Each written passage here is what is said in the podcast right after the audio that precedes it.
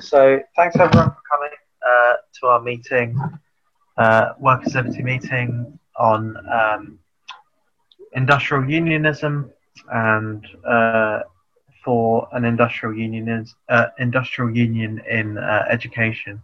Uh, so first up, we have Pat Murphy, um, who is on the national executive of the NEU.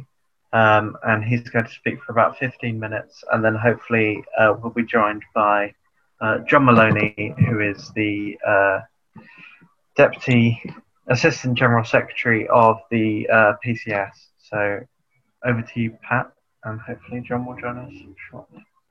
All right, I'm not. Uh, I'm not completely sure about 15 minutes because I discovered two hours ago, uh, and apologies for this, that Tracy's um, not able to be here because Tracy's not well. Um, which uh, is maybe true of lots of people in education at the minute. We're not, we're not completely well um, with the stresses and strains of the last week or so.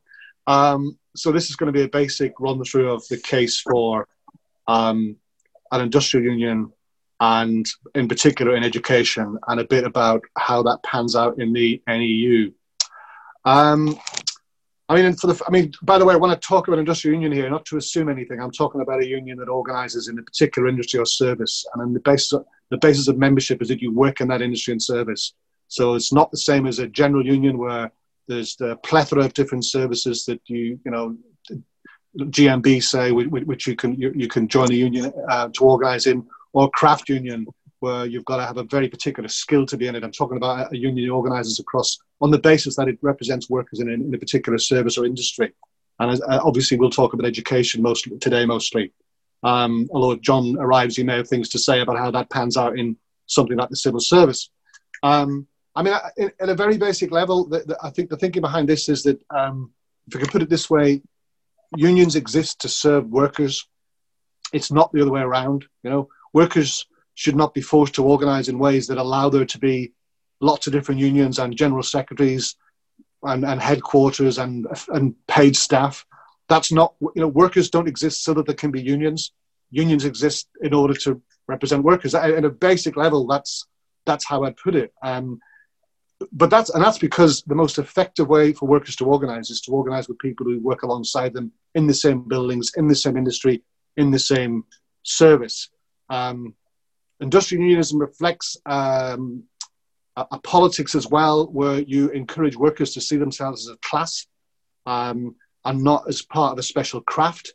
So obviously, in the case of education, um, the the detailed, sometimes slightly boring arguments we have about the kind of union we need to have actually actually involve challenging the idea that teachers are very special and cleaners aren't as special or TAs aren't as special or whatever.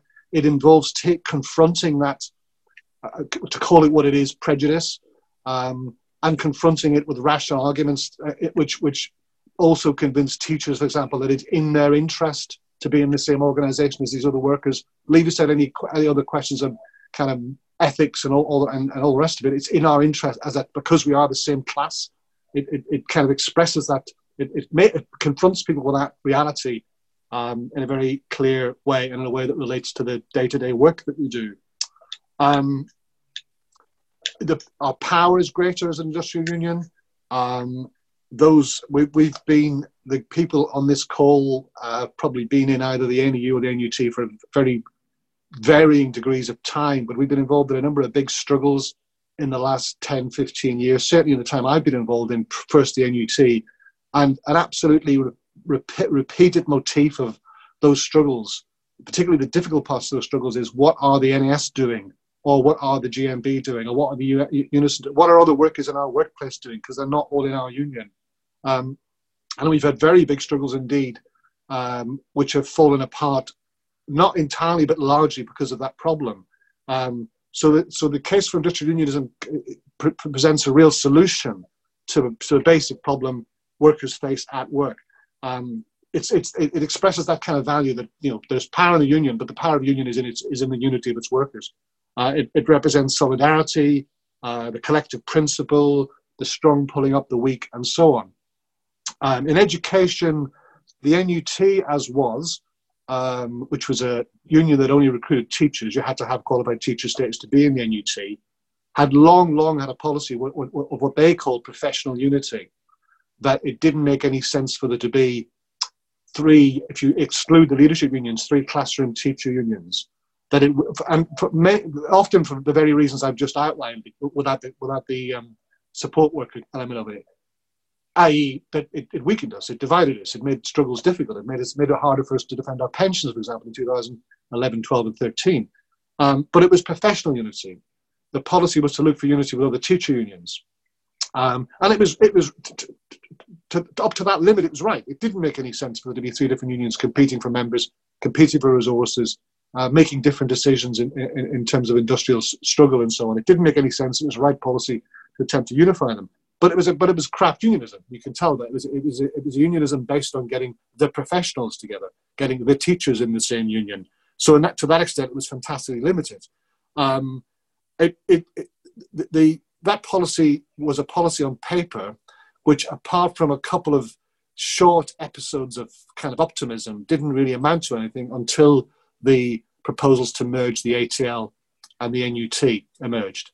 Um, I mean, the aim of the policy previously, the, the, the, the, big dream had been to merge the two massive teacher unions, the NASUWT and the NUT.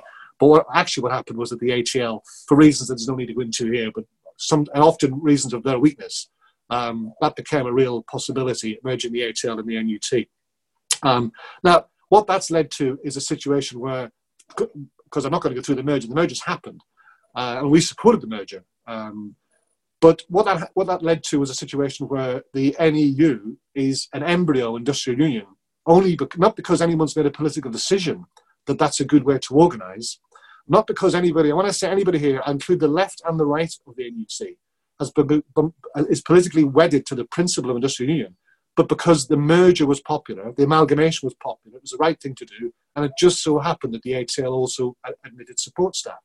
So the, and, and it also um, didn't make any sense for the new union. Although I think there were people in the NUT who would, would have done this if it could, could have got away with it. It didn't make any sense in the negotiations to insist that the ATL lose all of their support staff members. Now, th- there was it was never argued out, thought out, written out explicitly what anybody thought of any of this. So this is a supposition, but my supposition is that there are there are plenty of people who were in the NUT who would happily have seen us, who who, who expected or even hoped that the ATL support staff membership was small, uh, would maybe shrink, um, that it wasn't something we had to, to be too bothered about, that it was a problem to be dealt with on, an, on another day. But without doubt, there wasn't an explicit decision to form an industrial union. And therefore, none of the actions since then have been the actions of a leadership um, determined to make sure that the union represents all of its members properly. Um, however, because of the way these things work, amalgamating a union that decided that it was going to keep the existing membership the existing membership eligibility of both separate unions. So in other words, support staff could join. Um, certain things then followed from that. That there'd be a support staff conference. That there'd be a support staff. It was agreed early on that there'd be sectoral representatives on the executive, like a post 16 uh, member, for example, independent schools member. So therefore, it was a piece of cake to get a support support staff executive member.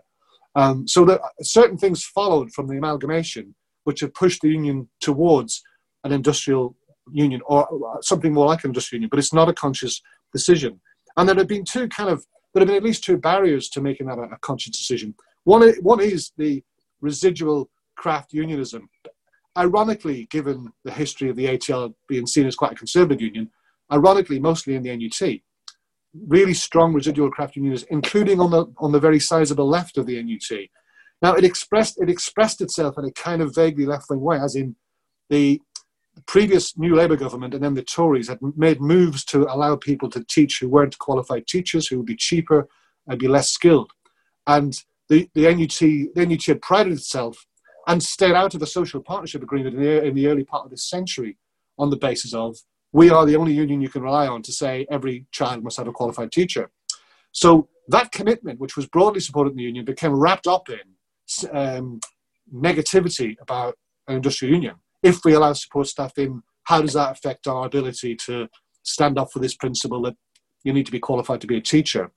For the most part, it was a it was a um, a myth, uh, either you know um, a kind of maliciously used myth or an honest myth. But um, I don't know what if John's speaking later what how things operate in civil service, but the RMT is an all grades union. Doesn't mean anybody in the RMT can drive a train. There are still rules about who can drive a train. You need qualifications to drive a train. I'm for people having qualifications to drive a train or a tube, um, tube train. It, it, they're not the same thing. You know, you can have workers in the same union even though they have different. There are lots of things support staff do that I'm not qualified to do and would, you know shouldn't be allowed to do. Um, they're just not the same thing. But it became wrapped up in. Uh, it became a kind of excuse for, uh, in some cases, just opposing um, the amalgamation. And, and, as I said, in the case of just to, apologies for people who don't know the union inside out, but um, the, you know the, the rank and file organisation of the union that we've been active in, the Education Solidarity Network, has been affiliated to by the City of Leicester NUT, who are broadly speaking pretty pretty a left wing branch of the union, very militant on pensions, etc. etc. They they stood out as in opposition to the amalgamation, the merger, on the principle that it, it got in it got in the way of only its qualified teachers who'd uh, teach a class. They wanted a teacher only union. You know, that that was the, the the view of that branch. So this is not this craft unionism is not something unique to the right of the union. It's it's it's it permeates the union. Well, it permeated the union. I think it's just facts on the ground are, are weekly now, but it permeates union. The other, the other that's that's one barrier, uh, and it's still there. The other barrier is a is and, this is very much still there is a kind of bureaucratic uh, conservatism around relations with the unions. It's like we, everyone I think in the union who's had any discussion about recruiting support staff in any way whatsoever um, will have come across the argument that we'll, we'll upset Unison, we'll upset the GMB. We have to be careful about our relationships with these other, these other unions. You know, not to be not to be completely dismissive in the sense that who, with all that we've got to do, we can do without rows with other unions, especially at a local level where we work alongside them. And to that extent, let's not be dismissive. However, this is just looking at things all the wrong way around. You know, what form of organisation makes workers in schools and colleges and education settings more powerful. That's the issue. That's the issue. If there are issues around how you behaved, uh, the relationships with UNIS, relationships with GMB, are they more militant or less militant in a particular school? Do they have more members? If there are issues around that, they're details. They're sometimes not unimportant details, but they're details. But the starting point for looking into that detail is what is the most effective way of organising workers in this particular service? And it's for them all to be in the same in the same union. So that's the two barriers, and one, one product of that barrier, that bureaucratic conservatism barrier, is that we, we still exist in a union that has, a, has an, a formal agreement brokered through the TUC, um, which we've signed up to as a union, which, which concedes uh, our right to negotiate and bargain for our support staff members. It not only concedes that we don't have that right, it agrees not to seek it. You know, we will not seek that right. Worse than that, and actually quite ludicrously, because this, this can't work, it commits not to actively recruit uh, support staff. Um, and I mean, there's lots of you can you can joke around with that one because you get phone calls to union officers. I want to join the union. What are you, TA? You don't then say, "I'm sorry, that's you know," or do you say it wasn't active because they phoned you first? I mean, you know, it's it's a nonsense, and we are recruiting support staff. But nevertheless, there is a formal agreement that makes that more difficult. Or in the case of, say, local officers who don't want to recruit support staff, allows them not to do it. it potentially allows them to turn people away um, which is which is a nonsense. Um, we've been spending a lot of time since before and since the amalgamation arguing that that needs to go. We've put, we've been central to putting motions to conference in the last couple of years, trying to shift that and getting closer and closer to winning it. There are some things I would say that are, that are shifting this um, shifting this argument, and are going to continue to shift it very much in our direction. Um, one, one is that the support staff executive member, who sadly isn't here, um, is Tracy, the first support staff executive member elected was an ex-ATL member, um, i.e. before the amalgamation, which is kind of understandable because they were the only people who had support staff members. But, uh, you know, perfectly nice person, but very conservative, very bureaucratic, wasn't making any kind of issue whatsoever of this TUC agreement, you know, just wanted to get better CPD for support staff and that kind of stuff. That's not what Tracy is. Tracy stood on a platform that we should have the negotiating rights, that we should be an industrial union, that there's no second class citizens in the union. That's a difference. That's an important difference. And I think you can see from activity in, the union, meetings in the union, social media activity, and so on, that the, the Tracy's played a part in shifting that debate quite sharply. And it's not going to shift back. You know, it's only it's only going to move in one direction, and that is good. The other thing that's made, with all due respect to Tracy, an even bigger difference is the membership surge in support staff that was going on anyway. I don't have, I no longer have kind of solid figures of percentages, but um, you will have seen probably the massive increases in the last, well, during the whole coronavirus crisis, but particularly in the last, since Sunday, since Johnson's stupid fucking announcement, um, the growth in NEU membership, which was, you know, 1,400 in 12 hours after his speech, then 2,600 by Tuesday, four, nearly 5,000 by Thursday. I'm hearing, I heard this morning it's like 10,000.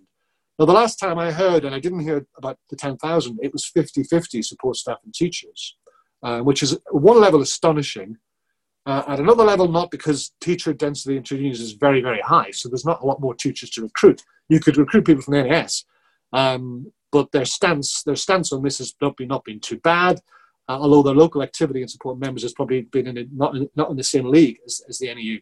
Um, but nevertheless, it, it, so it, it's in some ways it's not astonishing because its support staff are under organised, um, and that's another factor. To this, another aspect of this argument, by the way, in terms of relations with Unison and GMB, and why that's the wrong way of looking at it. Support staff density is around 30, 35 percent across the country. Right? Most support staff are not in a union. 90 odd percent of teachers are in a union. So the idea that we should put a priority we should, we should put as a higher priority not upsetting other unions above actually recruiting and organising support staff into a union is a nonsense from any point of view. Um, but you know that's that's just another issue that shouldn't be shouldn't be forgotten. Um, so just in, in, summing up, really, um, the NEU will be an industrial union. I mean, it, it is in, on paper anyway, but the NEU will be an industrial union. The direction of travel is undoubtedly in our direction. It's a matter of whether we stumble into it accidentally and grudgingly and don't do it properly, or whether we consciously have it as a project as a union, to do it properly, to represent these workers properly, to have no second class citizens in the union, and to, and to, and to gear ourselves up from, from the nitty gritty stuff of knowing what the conditions of service are and representing them to the higher stuff of negotiating and represent, representing them properly at the national level. I mean, as somebody who does local union work, I don't know the condition of service of support staff well enough.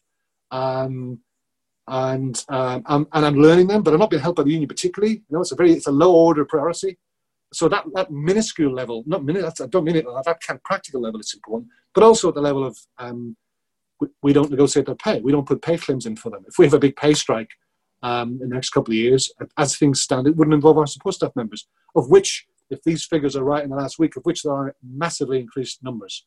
Um, in fact, I'll just finish with this. One of the um, one of the more kind of technical arguments sometimes used by people who resi- have resisted our motion is not, very few people will say I'm not for it at some point. They'll say this is not the time, right? Which is a standard kind of conservative small c argument in the union. It's never for a strike or say it's not the time, another time. Um, but the time, what they define as what will be the time, is when we get a certain percentage of support staff in membership. Now we've got to be, we must be close to that now. We must be close to that now. I'd be, it's, it's very hard to get figures about these things because unions declare their overall membership to the certification officer, but they don't, they don't necessarily declare categories of workers. But it must be the case that we've got more members than Unite in schools because Unite's membership is tiny in schools, but they're recognised for support staff. Um, I, I, would be surprised if we didn't now have more than that or as many as that. So it doesn't make any sense even from that point of view. But anyway, that's that, that's a detail. The, the, the finishing point is the starting point, which is this is the most effective way to, for workers to organise. That's our principle. That's the thing that matters more than anything else. Everything else is the detail. Uh, thank you, Patrick. Um, so John Maloney has uh, not shown up uh, at this point, um, but very kindly, uh, Daniel Randall, who is a rep on the London Underground, uh, has volunteered uh, his services to talk a bit about industrial unionism. So take it away, Daniel.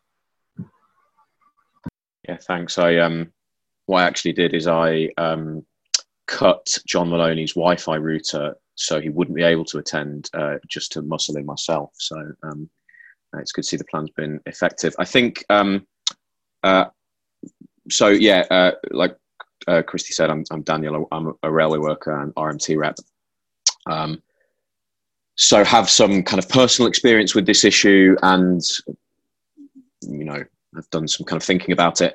Um, I think if John Maloney was here, um, some of the things he might um, flag up, which is worth thinking about in terms of the civil service, is that um, the PCS, which is the, the, Public and Commercial Services Union, which comrades will probably know that, that John's the Assistant General Secretary of, has made a turn um, I mean, particularly under his um, kind of since his his his uh, tenure began, uh, but also somewhat prior to that, towards trying to organise in m- a, more of an industrial unionist type way in, in the civil service. And what, what that's predominantly meant, and this is a particular aspect we might discuss, is organising outsourced as well as directly employed workers.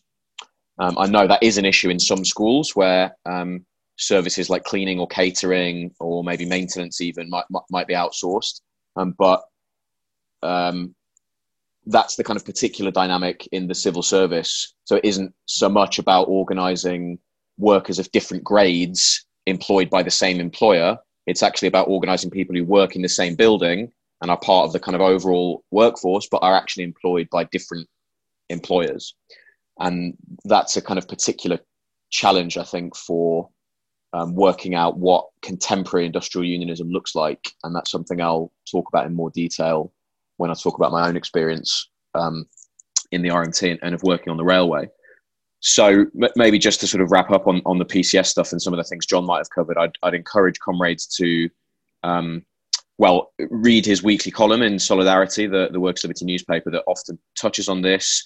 Um, there's some particular collaboration planned now between the PCS and the United Voices of the World, which people might know as a small uh, non-TUC affiliated um, kind of sort of calls itself a trade union. It's more of a sort of radical workers' centre, really. Um, and they've got some membership in the Ministry of Justice, outsourced cleaners in the Ministry of Justice, and the PCS is now planning some collaboration and joint campaigning with them. And I think there's been some discussion about sort of formal reciprocal arrangements. So that's something else we might look at in terms of the issues Patrick raised about relationships with other unions um, in situations where there is another union organising a particular grade or, or a section of outsourced workers in the workplace, um, what might be um, what what might, be, might might might the possible approaches be that aren't just um, well they organise those workers we'll leave them alone, which is the sort of um, attitude of a section of the NEU bureaucracy that Patrick rightly criticised, but also if you if you're not able to just persuade uh, or for whatever reason don't want to it's not strategic to persuade a whole section of membership to just leave one union and join the other? Are there kind of local models of um, collaboration that might evolve in the uh, direction of industrial unionism and might put some pressure on the bureaucracies of both unions? Um, okay, so that was the um, uh, sort of John Maloney stuff. So, um, from my own experience, so Patrick mentioned the RMT as a um, potential model for for all, for all grades unionism, and it certainly is in some ways. And the its kind of provenance and the unions from which it's descended certainly were industrial unions. That's that's definitely true, and there are many aspects in which the RMT is probably closer to the model of industrial unionism that workers' liberty would advocate as a sort of organizational aspiration, um, but not that close. Um, so I'm going to talk about some of the kind of good bits and bad bits, and then um, maybe just conclude with some general points. So, um, anyone who works in the railway or transport industry can join the RMT. So that means that on London Underground, where I work, um, we've got members who are train drivers, we've got members who are station staff, which is what I do, uh, signal workers, track engineers, office and admin staff, plus lots and lots of outsourced workers. Um, cleaning is outsourced on London Underground, as are many other services. And we've got bases of membership amongst those workers too. And just the mere fact of having membership across all these different grades and functions, across all these different employers, it does inculcate more of a sense of a kind of collective identity of a group of workers as part of um, one workforce with common interests uh, that we can pursue uh, collectively in some sense and um, that's I think some of that is sort of sharpened by the fact that in our industry we've got a really sort of classical craft union um, to to kind of compete with, which is which is ASLEF, uh, the rather um, wonderfully named uh, the Associated Society of Locomotive Engineers and Firemen, uh, which gives you some sense of uh, like where that union kind of comes from. You know, its its name derives from a sort of uh, very different bit of industrial history. And you can only join ASLEF if you uh, are a train driver. Basically, they have they have some peripheral membership around that, people who work on trains in other capacities, but but basically it's a train drivers union. And their perspective is very much that train drivers have specific interests. Um, so it kind of mirrors in many ways the sort of professional association culture that um, Patrick talked about in his presentation. Um, and that's the basis of their organization. And, and they're very, ASLEF is very explicit that having other workers in the same organization kind of dilutes the ability to um, pursue the particular and special and sectional interests of train drivers. So, kind of ha- having that very chemically pure model of craft unionism on the job and around and kind of in the air supply, I think um, people can see, you know, people can do a sort of direct compare and contrast, um, and I think that's that's that's quite powerful. Um, but there are some big limitations with the RMT, and I'm, I'm going to talk about some of them before before wrapping up on some general points. And I think what they come down to really is the is is a point that Patrick made, which is that industrial unionism is not just a it's not just a, a, about a type of organizational structure. It's about a sort of political approach to trade unionism and the method and the culture. Um, so while the RMT has the sort of structures in the abstract that could um, enable it to be an industrial union, it doesn't always kind of activate those structures, if you like, and in fact has kind of amended those structures in such a way as to move it further away from being an industrial union. So, for example, on London Underground, um, uh, all of our branches are what are called general grades branches, which means that so my branch, I, I, work on the Bakerloo line, I work on stations on the Bakerloo line. My branch is the Bakerloo branch. So um, my branch uh, organises and is attended by um, anyone who works on the Bakerloo line in any capacity. So drivers, station staff, outsourced cleaners, um, revenue inspectors. Um, if you work on the Bakerloo line, whether you're employed by London Underground or you're outsourced, whatever your job is, you can you're in our branch and you can uh, and you attend our branch meetings. Except if you're a, a train maintainer, like fleet engineer working on Bakerloo, working in the Bakerloo line fleet depot, on the train stock, because in that case, you'll be in the London Underground fleet branch of the RMT. So the RMT's created two branches. It's a relatively recent innovation. Well, I think about 25 years, but in span of labour history, relatively recent innovation. Um, created these uh, two sectional branches. So we've got a fleet branch and an engineering branch, um, which means that fleet and engineering workers are not uh, I mean, it's, it's, particularly uh, problematic in the case of um, the fleet workers because they are you know they, they are attached to a depot that's on a particular line. They're not interacting with the other workers who work on that line. They're not interact in, in the union within the union. I mean, they're not interacting with the other workers who work on that line. They're not interacting with Bakerloo line station staff or Bakerloo line drivers. They're just in their own branch with other train maintainers from other fleet depots across uh, the underground, and that has led to a very sectional culture developing. And in fact, I would go as far as to say that our fleet branch and our engineering branch basically function like two miniature craft unions inside the RMT.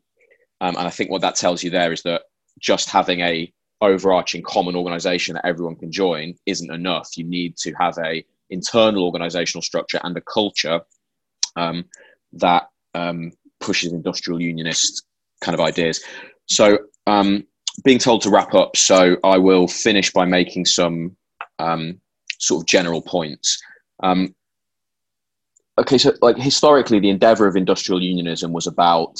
I mean, I don't particularly like one of the phrases Patrick used, which is about the strong helping the weak. Um, but um, you know that that is un, that has undeniably been part of the idea, right? It's about workers who have perhaps a greater degree of industrial leverage using that power because they're in a common organization with workers who might have less industrial leverage to fight for better conditions for, for everyone. And that, that is part of the kind of historical endeavor of industrial unionism. Um, one of the things that is a profound impediment to that now is the extremely restrictive legal arrangement, which means that um, you can you can only have a legitimate legal official trade dispute with your own employer. So on London Underground, I'm not able to take action on behalf of or in support of or in solidarity with outsourced cleaning workers, even though they work alongside me on this. They're as much part of the core, permanent, everyday station workforce as I am. They, they're, they're my immediate workmates. I work alongside them every shift. but they're employed by an outsourced contractor. I'm employed by London Underground. If and when they go on strike, their dispute is with ABM, the cleaning contractor. If and when I go on strike, my dispute is with London Underground, and we are legally inhibited from take directly taking action in support of each other. So one thing I was going to suggest for the discussion is I, I think the, the, question of the anti-union laws and fighting for the abolition of the anti-union laws is absolutely integrally bound up with um, the fight for industrial unionism in the labour movement because that legislative regime is one of the key impediments really to industrial unionist kind of practice. Um, that's not to give um, you know shit sectional bureaucrats a kind of get out of jail free card and i wouldn't want to suggest that you know okay there's not we can't have industrial unionism until we get rid of the anti-union laws kind of manana industrial unionism but, but i think that's that that is a real factor uh, that we might want to talk about so um, I think I will leave it there, except to say this, um, just which is just one final sentence to throw into the discussion. Um, I think the other sector or industry where the question of industrial unionism is going to be very sharply posed, needs to be very sharply posed, is in higher education, where there are very, very big attacks coming from the bosses, and where you have arguably an even worse situation than you do in the sec- the bits of the education sector that, that NEU organises in. I mean, the UCU is a craft union, basically. The University College Union is a craft union um, that organises a, a quite narrow and tends to be dominated, quite narrow section of the university workforce, or not, or not narrow numerically, but a particular section of the university workforce. And then within the union tends to be dominated by the most privileged layers of that particular section. And often the poorer paid workers, but who in a university context actually have some of the most in, the, the, the, the biggest industrial power, you know, maintenance staff, IT staff, systems administrators, people like that, they're in Unite or Unison or the GMB. Um, and attempting to resist cuts in the HE sector on the basis of these four unions organising different bits of the campus workforce is just a recipe for defeat. So um, that's another industry where I think this question needs to be sort of pursued uh, very immediately. I'll leave it there. Thanks.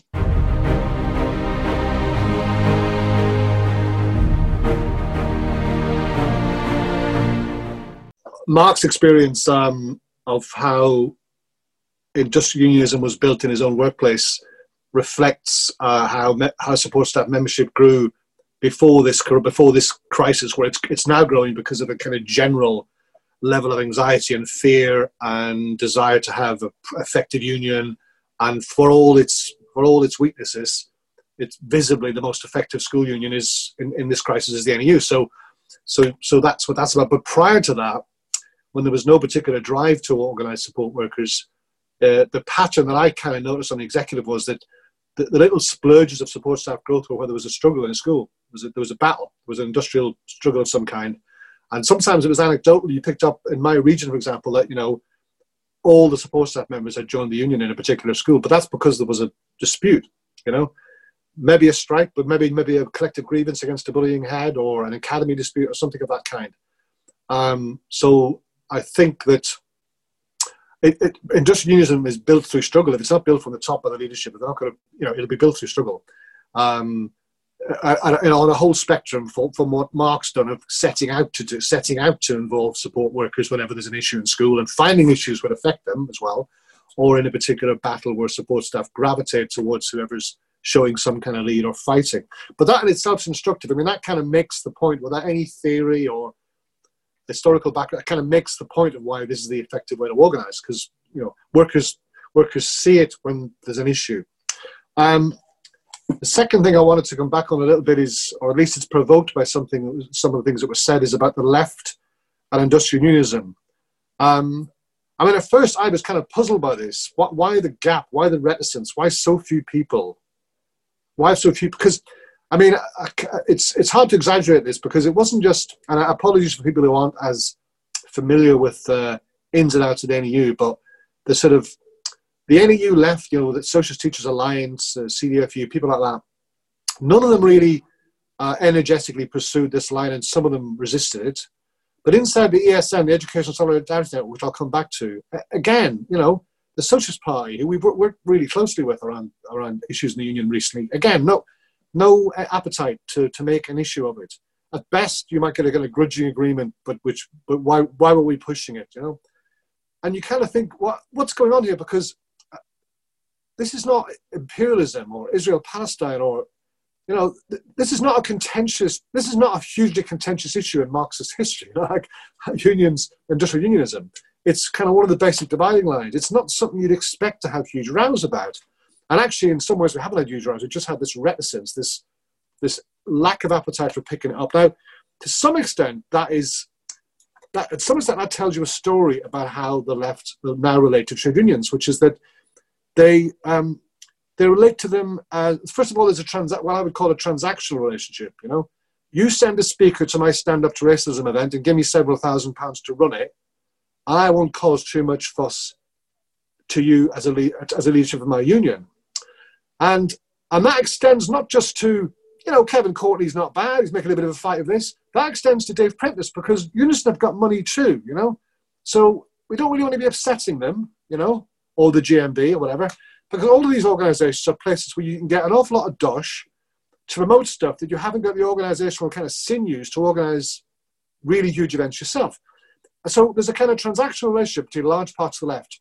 I mean, I picked an event there that targets SWP, but this is true of, you know, Alex Kenny in East London or, you know, there are people running big events way beyond what the capacity they can organize themselves because they've got funding and resources put into them by huge organizations of the labor movement who they don't want to fall out with you know.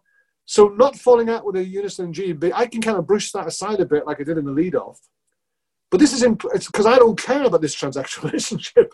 But but if you do, then that's not a small matter for you to because because it, it does mean a row. You're going to have to have a row about it, you know, because these people are going to have to go to the TUC, you know, once a month or so on and get a bit of an ear bashing from Prentis or whatever, and that's not comfortable for them. So you will have to force them to do it and they don't want to do that. So that's one aspect is that transa- transactional relationship.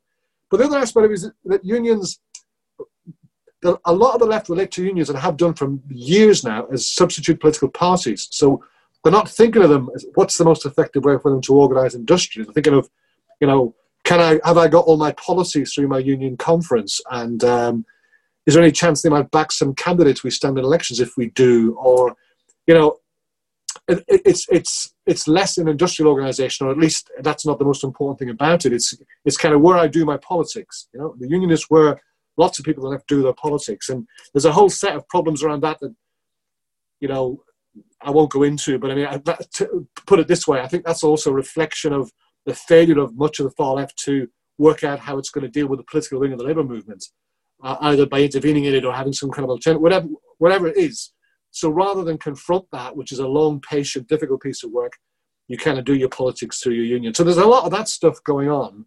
Um, I think uh, to explain the kind of weird silence or reticence or gap in the activity of the far left around industrial unionism, because the, the, principle in itself is not that contentious, and it's it's a logic, it's industrial logic. It's, it's of, you know, it is compelling industrial logic, which is why it's going to happen. And just the last thing, so so so in a sense, what we're doing here and what we're going out to do um, is just assert what trade unions are for socialists, what they mean, what what the job is. You know, so it's as simple as that.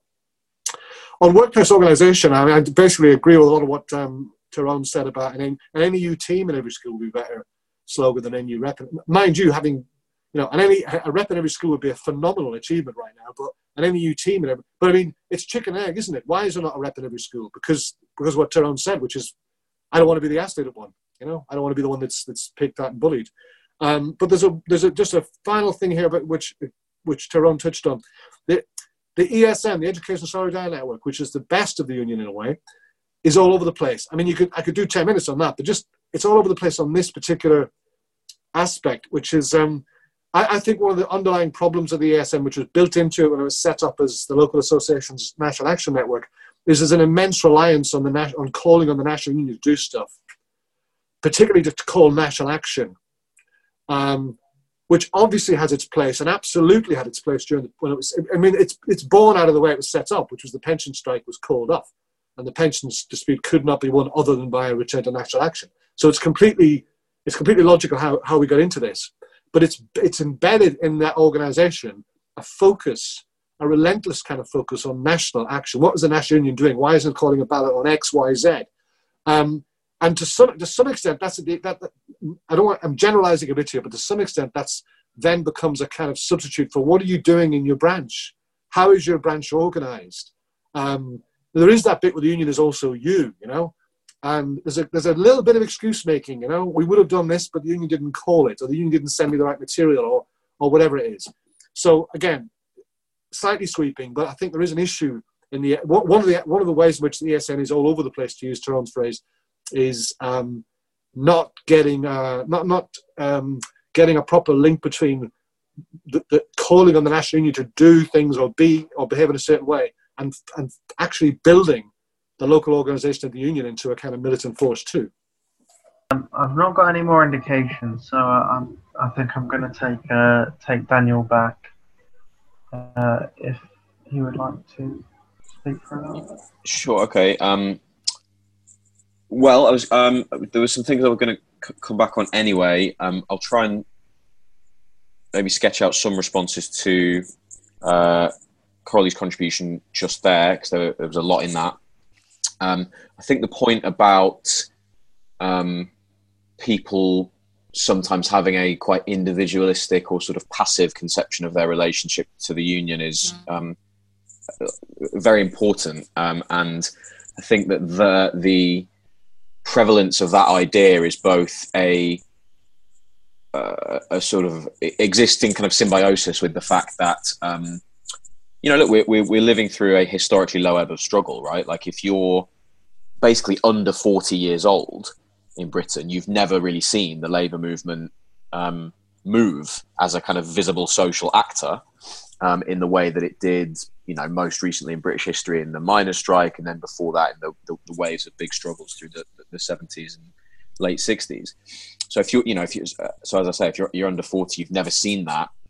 So the kind of historical perspective that a group like Workers' Liberty has, which is that social, you know, the, the necessary agent of systemic change is organized labor um, taking sort of revolutionary direct action, just seems like completely fantastical. Um, so it's it's not necessarily that surprising that people would think of the union in think of joining a union basically in the same way that they would think of taking out an insurance policy. Um, and obviously, the fact the fact of a low ebb of struggle can't be overcome at will. What can be overcome at will is the ways in which we, as union activists ourselves, explain the union to the people in the workplace around us. So, from my own experience, I mean, so RMT is thought of. Most comrades will probably know RMT is thought of as being more militant, more kind of radical, um, perhaps a more powerful union than than some others. I mean, m- most of that is kind of um, smoke and mirrors, to be honest. Not all of it.